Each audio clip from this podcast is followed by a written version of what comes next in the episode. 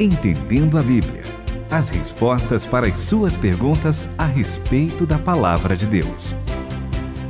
Está no ar o Entendendo a Bíblia. E o que eu acho legal agora nessa nova série de programas, que depois de 700 programas respondendo ali de forma organizada e tal, agora a gente pega as perguntas que chegam todos os dias. E aí a gente vai de assunto de pecado para céu, de céu para animais e tudo mais. É uma mistura muito gostosa, que a cada dia o ouvinte vai ter algo diferente aqui sendo respondido e a gente agradece muito, porque é você que tem nos ajudado a fazer tudo isso, né, Itamir?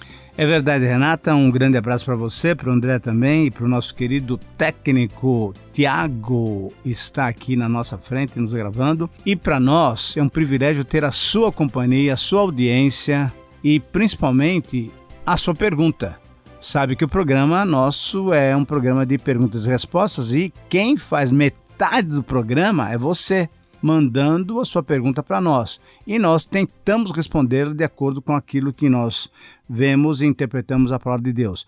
E a pergunta de hoje, que o André vai ler, é uma pergunta muito assaz interessante. Por assaz gentileza, assaz gostou, né? Meu nome é André Castilho, é uma alegria muito grande estar com você e receber as suas perguntas e respondê-las, não importa quais sejam e sobre o que elas falam nós queremos responder.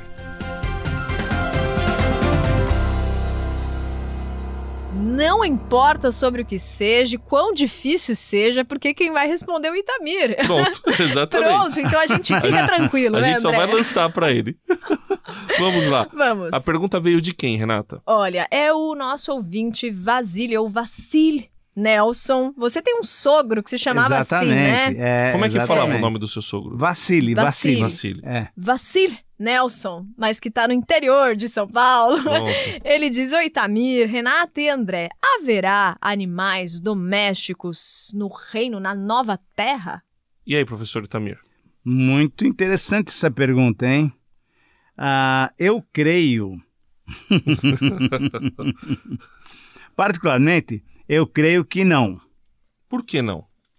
Mas, ao mesmo tempo, eu sei que temos queridos irmãos, e pelo jeito eu estou vendo aqui dois do meu lado aqui, que gostariam que tivesse.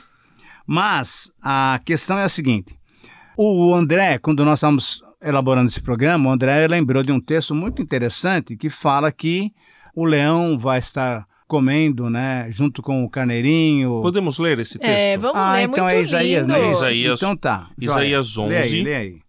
versículo é, 6, né? A gente pode até dizer que, eu, na verdade, isso está falando da raiz de Jessé. É um texto messiânico. Isso, isso. Então, no versículo 1 fala: Um ramo brotará do tronco de Jessé e um renovo frutificará das suas raízes.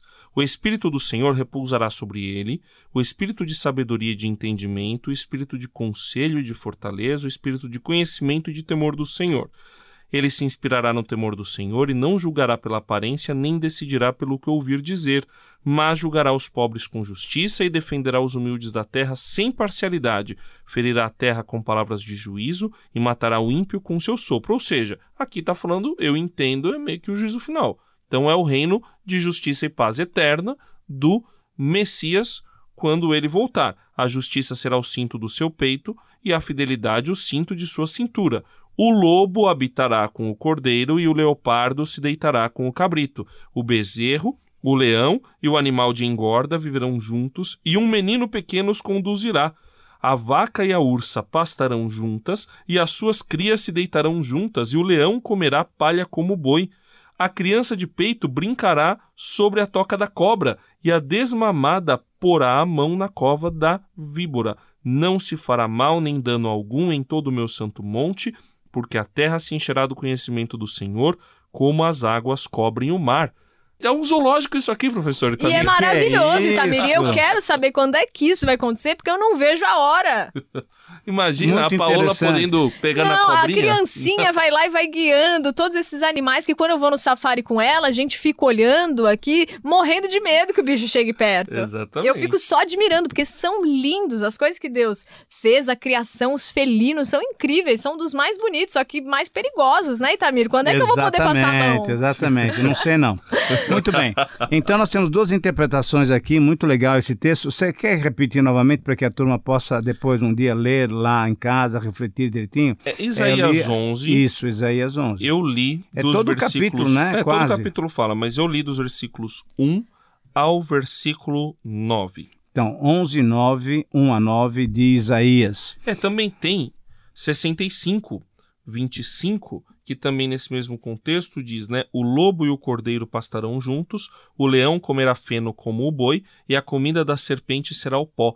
Não farão mal nem dano algum em todo o meu santo monte, diz o Senhor. Isaías 65, 25. Muito bem, então tá. Nesses dois textos que foram proferidos pelo profeta Isaías 700 anos antes do Senhor Jesus Cristo chegar, nós temos que lembrar, e é uma coisa bem interessante sobre Isaías, que se diz que Isaías é o evangelho do Antigo Testamento, porque é o evangelho, porque é o profeta que mais abre o coração ah, para falar sobre a vinda do Senhor Jesus Cristo. Muito bem. E aí, nessa vinda, nós temos, por exemplo, 53, capítulo 53, que mostra a vinda do Senhor Jesus para nos salvar, né? Ah, quem deu crédito à nossa pregação, etc e tal, sobre ele estava o nosso pecado, nossa injustiça e assim por diante. Mas em alguns outros capítulos ele mostra também a volta do Senhor Jesus Cristo. E isso é muito interessante. Então, está falando exatamente sobre aquela época bem finalzinho da nossa vida aqui na Terra, quando o Senhor Jesus voltar. Esses dois textos que o André leu são muito joias. Então, ah, alguns irmãos entendem o seguinte: que isso está se referindo já à vida eterna, à vida no céu. Outros irmãos entendem que esse texto está se referindo ao milênio. Ao milênio. E o que é o milênio? O milênio é uma passagem muito clara que fica só, mas é interessante, só temos uma referência ao milênio lá em Apocalipse capítulo 20, do versículo 1 até o versículo 6. E diante disso, esse novo céu e essa nova terra seria então esse momento tão especial em que Jesus vai reinar sobre a terra fisicamente, logicamente com o corpo glorificado que ele tem, mas para mostrar para aqueles que ainda não o reconheceram como Senhor e Salvador, como seria uma vida terrena sob o domínio do Senhor, do Senhor Jesus Cristo. O que nós estamos vivendo atualmente me perdoem essa palavra, mas é palavra bíblica, nós estamos vivendo com o príncipe desse mundo, que é Satanás. O mundo está, né? Lembra aquele versículo, André? O mundo jaz o mundo maligno. está no maligno. Então, a vida que nós temos, infelizmente, é uma vida muito ruim, porque quem está dominando é, é o diabo. É o diabo. Nós que somos filhos de Deus, graças a Deus, estamos cobertos e selados pelo sangue do Senhor Jesus Cristo e selados com o Espírito Santo. Então, me parece que vai ter esse tempo de mil anos, ou aproximadamente um tempo tão grande, para a turma perceber o que, que seria uma vida dominada pelos princípios pelo Senhor Jesus Cristo. E aí, então, nós teríamos toda essa esse zoológico. Isso afeta inclusive Pacífico. o mundo animal, Com assim. certeza, assim. com certeza. Porque tanto é que a natureza, se a natureza geme, não é a árvore que está gemendo só, não é o rio que está gemendo, é também o animal, é também o elefante, a formiguinha, porque tudo foi afetado pelo pecado. Vindo o Senhor Jesus Cristo, teremos mil anos realmente livres, livres, livres de qualquer corrupção, e aí teremos então essa possibilidade de ter esses animais convivendo em paz com a gente, assim por diante. Agora, outros irmãos entendem que isso pode acontecer lá na vida eterna. Continue conosco, entendendo a Bíblia. É, e o texto que eu tinha separado era exatamente esse, que a natureza geme, ansiosa ah, pela legal, expectativa legal. da revelação dos filhos de Deus, né? Porque sabemos que toda a criação geme e está juntamente com dores de parto até agora. E não só ela, mas nós mesmos, que temos as primícias do Espírito, também gememos em nós, esperando a adoção, a saber, a redenção do nosso corpo.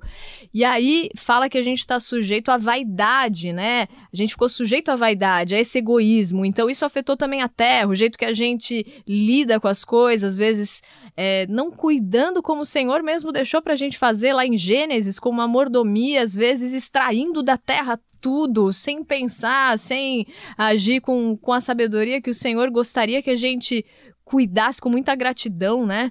Agora, você fez uma lembrança muito interessante, o fato da gente não cuidar da própria natureza. Mas sabe de uma coisa, André? Outro dia eu vi uma reportagem na televisão que pessoas não têm cuidado, por exemplo, de um animal que é um animal que está quase sendo extinto. Nós temos uma elefanta no estado do Nordeste, sempre sendo maltratada. Tanto é que fizeram um, um trabalho tão grande para trazê-la para aqui para o Sudeste, para poder ser bem tratada e tudo mais. Quer dizer, não é só extraindo todo da terra ou sujando os rios, e até com os animais mesmo, Sim. sendo duros e, e, inflexíveis com eles, querendo aproveitar deles para ganhar dinheiro, e quem sofre são os animais. Então, eu creio que essa criação grande e maravilhosa que Deus fez, vai ter um momento em que ele vai poder, eles vão poder usufruir também da bênção de uma vida sem pecados. Agora, por que o senhor acha que no reino eterno não haverá animais domésticos? Olha, realmente a Bíblia não menciona ressurreição de animais. Mas ela menciona o quê? Ressurreição dos justos. Jesus Cristo morreu para nos dar vida eterna. Para quem? Para os anjos? Não. Para os animais? Não. Ele morreu para dar vida nova para os seres humanos que creem nele. E eu não, eu não me arrisco a dizer que tem um cachorrinho bonitinho que creia no Senhor Jesus Cristo. Porém, nós humanos temos a consciência de quem somos e do pecado. Já o animal, ele não sabe se peca ou se erra, então ele precisa de salvação, se nem consciência ele tem. Mas é exatamente isso. Quem vai estar no céu? Só os salvos. Só os salvos pelo Jesus Cristo. E aí me permitam dizer que eu acho que não tem nenhum passarinho bonitinho que vai estar tá lá. Agora, o que eu acho que é importante é que eu entendo que muitas pessoas às vezes fazem essa pergunta por causa da dor de ter perdido um animal doméstico. E aí o que, que a gente pode dizer? Que o Espírito Santo nos consola e nos consolará ainda mais de toda a dor que nós sofremos. Ele consola você por ter perdido um animal que, no fim das contas, vira um membro da sua família com quem você convive. Ele consola você. E lá no céu, a gente sempre tem que lembrar: Ele enxugará do seu rosto toda lágrima. Então confie e descanse em Deus. Ele é o soberano da vida, inclusive sobre os animais, e ele sabe o que é melhor para nós. Não, e olha, mesmo tendo essa minha opinião pessoal, eu posso também entender pessoas que entendem o seguinte: se Deus preservou os animais, pedindo para Noé colocar um casal de cada um deles. De cada um deles na arca, significa o quê? Que Deus queria que os seres humanos continuassem convivendo com os animais. E olha, com relação a essa questão de ter os animais na arca e assim por diante, para a gente poder conviver, é interessante que tem um texto lá em Gênesis. Calma, esse deixa ah, não dá para falar mais? Não dá. Ouvinte, ah. sabe que texto é esse? Vai lá, procura na Bíblia, leia e traga a tua pergunta pra gente, para ouvinte@transmundial.com.br, pro WhatsApp 11 974 181 456. Eu deixei o Itamir com vontade de falar e é você que vai fazer a pergunta. A gente Pronto. se encontra no próximo. Tchau, tchau. Entendendo a Bíblia, com Itamir Neves, André Castilho e Renata Burjato. Uma realização Transmundial.